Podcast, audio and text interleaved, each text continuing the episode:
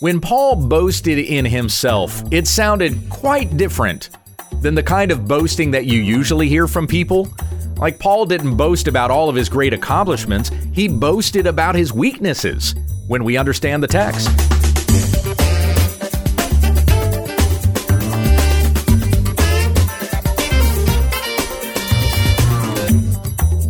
This is When We Understand the Text, a daily Bible study in the Word of Christ. For he is before all things, and in him all things hold together. Tell your friends about our ministry at wwutt.com. Hey, once again, it's Pastor Gabe. Thank you, Becky. We come back to our study of Second Corinthians today, and now we're up to chapter 12. If you want to open up your Bible and join with me there, I'm going to read verses 1 through 10 out of the Legacy Standard Bible. This is the word of the Lord through the Apostle Paul, who wrote to the church in Corinth. It is necessary to boast, though it is not profitable. But I will go on to visions and revelations of the Lord.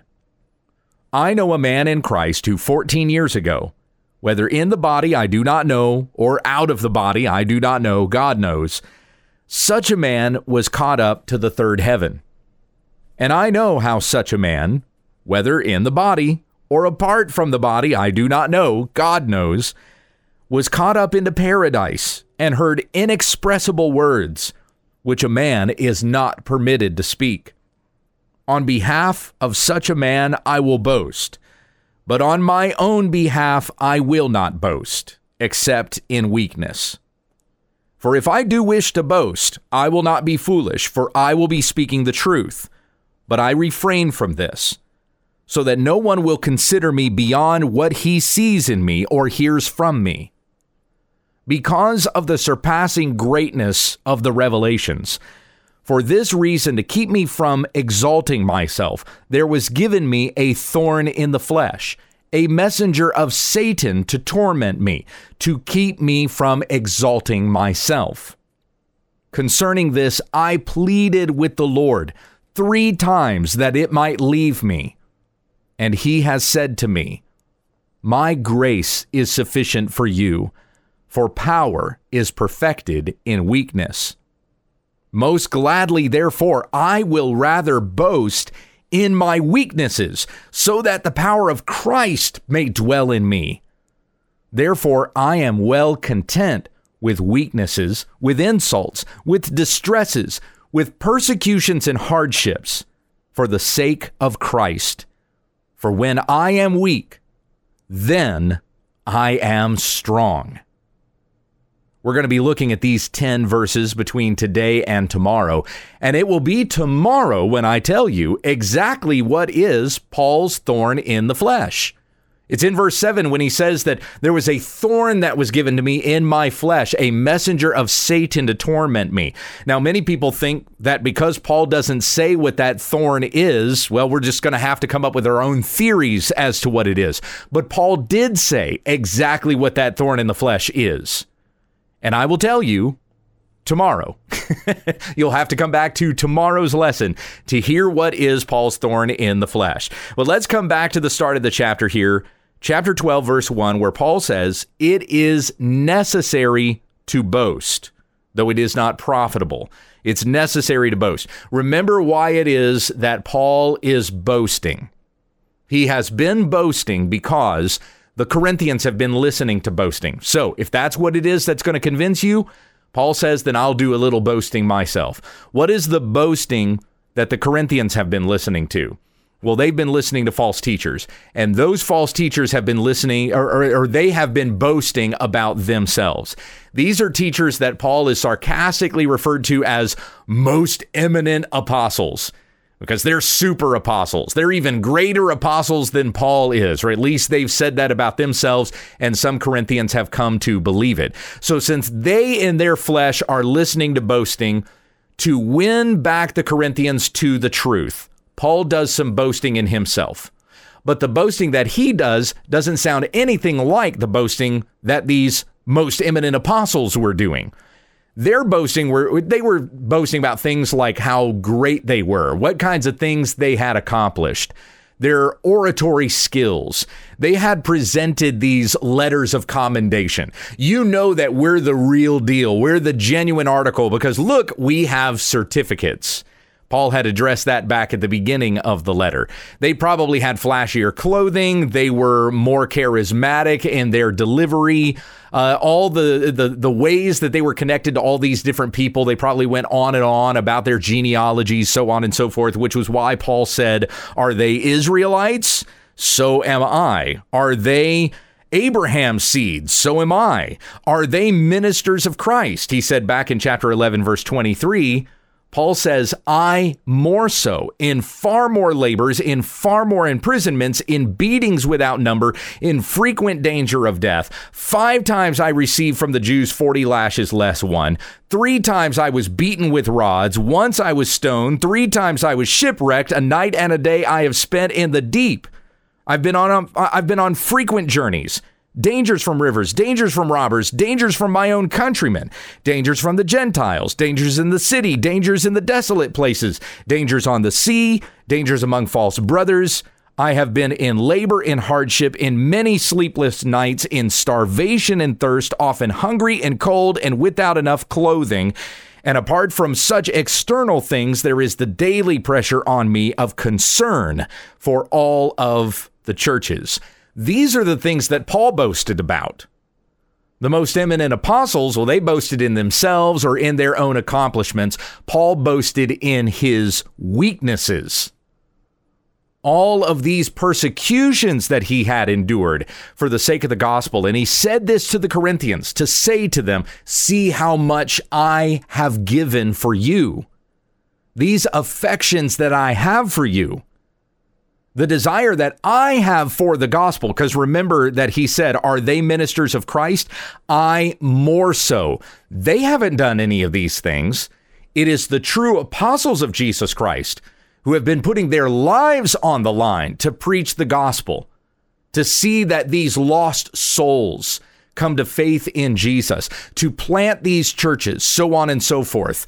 All of the risks and dangers that they have gone through for the gospel of Jesus Christ. This was the kind of boasting that Paul did, and it contrasted greatly with the kind of boasting that the false teachers were doing in themselves. Look at my accomplishments. Look at what I have done. Look at me. So the focus is always going to be on exalting themselves, not exalting Christ. They become the focus rather than the gospel becoming the focus. A lot of teachers that are doing that today as well. You can probably think of a few that are always all about themselves. As John MacArthur has said, beware those teachers who are the heroes of all their own stories. Most recently, Rick Warren, who gave a bloviating speech from the floor of the Southern Baptist Convention annual meeting in Anaheim just this last month. It was less than a month ago now was that annual meeting. And Rick Warren was on the floor. It, it, I, to save time, I don't want to rehash the story of what set all of this up. But Rick Warren was invited to a microphone on the floor of the convention where he gave what he called a love letter to the Southern Baptist Convention. It really was not a love letter to Southern Baptists, it was a love letter to himself. As he just went on and on and on about his accomplishments, even going all the way back to saying that my great grandfather was saved by listening to Charles Spurgeon. He said, I was trained by Billy Graham and did Harvest Crusades and, and, you know, saved so many people for so many years in these crusades that I did, whatever it was that he went on saying. Then he started laying out his numbers. Southern Baptists love their numbers anyway, Rick Warren even more so. And he laid out numbers like this. He said that Saddleback Church baptized 56,631 new believers. We sent 26,869 missionaries to 197 nations. We had 78,157 new members sign our church covenant. We have 9,173 home Bible studies in 162 California cities. And this, this was probably his biggest boast of all. We have trained, or I have trained, I, I take that back. He says, I have trained 1.1 million pastors in his 43 years of pastoral ministry at Saddleback. 1.1 million. That means that he was training over 70 pastors a day. And he said this is more than all of our seminaries combined. Yeah, you're right, it is. That, that is so ridiculous a number. There is no way that that's true. Unless he's going off of like hits on his pastors.com website. I think I think it's pastors.com that he owns. But anyway, I, I, mean, is that what it is that he's counting? He's had this many hits, so that's 1.1 million pastors that I have trained. It just went on and on and on about himself. What you did not hear in Rick Warren's speech was anything about Christ, anything about proclaiming the gospel. He did not humble himself in any way. In fact, there was even this follow up tweet that he did on Twitter after all of that, because of course people were making fun of his bloviating speech. So there was this uh, this meme that he posted on Twitter and said that he had been training all these pastors in churches and in huts. Oh, in stadiums and in huts. That's that's what it was. Because he had a picture of himself in a baseball stadium doing one of his big crusades. And he had been training pastors, whether it was in stadiums or in huts. It's interesting that the picture that he posted was of him in a stadium, not in one of these huts, supposedly, that he was in, in one of these far off countries training pastors. He never had any kind of humility in any of this speech whatsoever, and Christ was never exalted. It was just all about him. There was a good article on Nine Marks that contrasted the speech that Rick Warren gave with the sermon that was delivered I think it was the following morning, Wednesday morning or something like that. So it would have been the convention sermon. I can't remember now who it was that preached it, which is probably a good thing because it's not about the guy who preached it. but the preacher who did the convention sermon talked about how many small, unnoticeable pastors there are in the Southern Baptist Convention, pastors of small churches who will never get great thank yous. They will never be on the stage of the convention to deliver great sermons they are just faithful pastors of small congregations who continue this work day in and day out, week in and week out, preaching from the Bible, sharing the gospel, winning souls, baptizing a few, not a massive number, but just a few, with faithfulness to the task that has been set before them as to what God defines of a pastor to do according to what we have in 1st and 2nd Timothy and Titus. So these guys that are humbling themselves and doing this this work, they will be called greatest in the kingdom of God. It, it, was a it was an interesting contrast to hear that being said about these faithful pastors versus this bloviating that Rick Warren did about himself at a microphone in Anaheim. Man, I hope that guy learned some humility because the day of judgment will not go well for him if he does not. So you just compare that kind of boasting with the faithful pastor that you've never heard of before who's just preaching the word of God to the people of God, which, by the way, Rick Warren is not doing. He is not preaching the gospel to people. I have never heard the gospel from Rick Warren. Now, that's not to say that he's never said it. I'm just saying I never hear it. And I've listened to a lot of Rick Warren sermons. There are pastors that I have heard only one time, and I've heard the gospel proclaimed from them, but I've listened to Rick Warren dozens of times and have never heard him preach the gospel. What he lays out in his book, The Purpose Driven Life, is not the gospel. So even as he goes on and on and on about these tens of thousands of people that have been transformed by the ministry of Saddleback Church and these 1.1 million pastors that he has trained, what is he training them in? because it's not in the teaching of the Word of God. He's just constantly twisting the scriptures to say what he wants them to say. That is Rick Warren's MO. He has not been faithful to this work. He has been puffing up himself, and he will be brought low on the day of judgment if he does not repent of all of this self exaltation. That's not what Paul was doing here. Paul humbled himself before the Lord. And in what boasting he did do, it was in all of his weaknesses. it was in it was in stuff nobody thinks to boast about. Oh yeah? Well, let me tell you how many times I've been beaten for sharing the gospel of Christ. You know, that's not that's not where people go. No one was coming to the floor of the Southern Baptist Convention annual meeting to boast about how many times they had been thrown in prison for the gospel. Now, there may be missionaries out there boasting about that kind of a thing. Yeah, That, that's probably the case.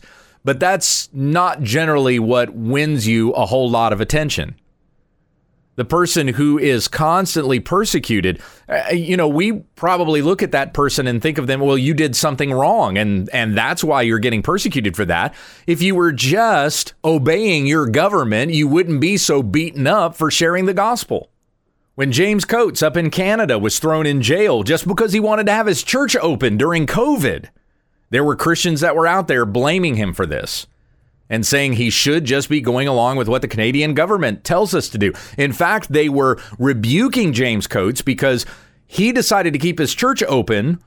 There, there were some pastors who were saying, well, now the Canadian government is cracking down harder on all of us because James Coates won't obey. He won't obey the the government, and instead he has his church open and he's preaching, and and so those preachers were rebuking James Coates for doing that.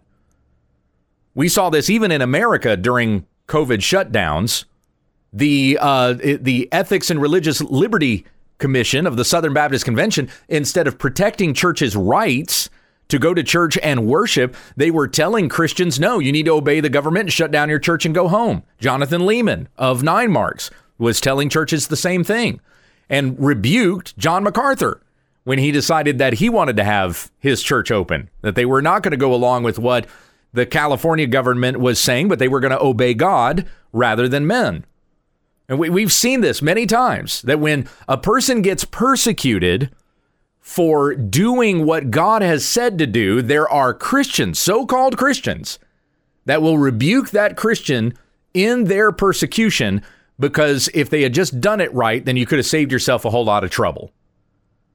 The things that we go through for Christ like like when we are afflicted, when we're oppressed, when we're persecuted, when we're made fun of, those things generally don't get seen as heroic. As Paul Washer has said, your persecution will not be noble. Like the world is going to label you all kinds of things that you are not just because you wanted to do what Jesus said in the Bible. But he has also said to us in Matthew chapter 5 Blessed are you when others revile you and utter all kinds of evil against you falsely on my account. Rejoice and be glad. For so they persecuted the prophets who were before you. Our reward is great in heaven. We're not doing this anyway to receive the recognition and the acknowledgement of men. We are doing this for the sake of Christ. As Paul said at the end of chapter 10, so 2 Corinthians 10 18, it is not the one who commends himself that is approved approved by God, but the one whom the Lord commends. I, I skipped verse 17. That was that was where I should have started. But he who boasts is to boast in the Lord. And even this boasting that Paul is doing, it is for the sake of the Corinthians to put their focus back on Christ, not on the things of the flesh, but on heavenly things. Now, in chapter 12, verse 1, Paul says, It is necessary to boast, though it is not profitable. Now, what does he mean by that? If he's trying to win the Corinthians back to the truth, then why would he say that this boasting is not profitable? It's not profitable for him. He is not advancing himself by this boasting that he is doing. He is boasting to point the Corinthians back to Christ and to win them back to the truth. Boasting is not profitable. If anyone is going to boast in themselves, let them boast in the Lord. And Paul says, But I will go on to visions and revelations of the Lord, those things that God has shown to him, which he can verify and authenticate. These are visions and revelations that have come from God the most eminent apostles were probably also claiming to have received great visions, but they could not authenticate them as being real, for they did not actually come from God. In Deuteronomy 13 and in chapter 18, it is said there in the law that if a prophet or a dreamer of dreams comes in among you, and he says that he has been given some word of the Lord, but that prophecy that he says or that dream does not come to pass, then what he claims did not actually come from God. You are not to listen to him. And what was supposed to happen to such a false teacher who claimed to have a word of the Lord that did not really come from the Lord? He was to be put to death. So that was a very dangerous thing to be flirting with extra biblical revelations that did not actually come from God. But these most eminent apostles were willing to boast in themselves about their great revelations and say what those revelations were, even though those revelations did not come to pass. Paul was given great revelations, which he does not boast about. And then we'll consider that further tomorrow as we read on here in chapter 12, verses 1 through 10. And remember, it's tomorrow that I'm going to reveal to you what is the thorn in Paul's flesh. Let's see if you can figure it out before then. Heavenly Father, we thank you for this word that has been given to us, and I pray that we would humble ourselves, recognizing that there's nothing in and of ourselves that we have to boast about. What we deserve for all of our great accomplishments is death. We deserve the judgment of God because of our sin and lawless rebellion against you. But you have been gracious toward us, and you've given your Son Jesus to die on the cross for our sins, so that all who believe in him will not perish, but have everlasting life.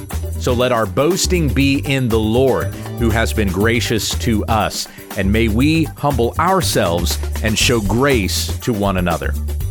We ask these things in Jesus' name. Amen. Thank you for listening to When We Understand the Text with Pastor Gabe Hughes. If you'd like to support this ministry, visit our website, www.utt.com, and click on the Give tab in the top right corner of the page. Join us again tomorrow as we continue our Bible study when we understand the text.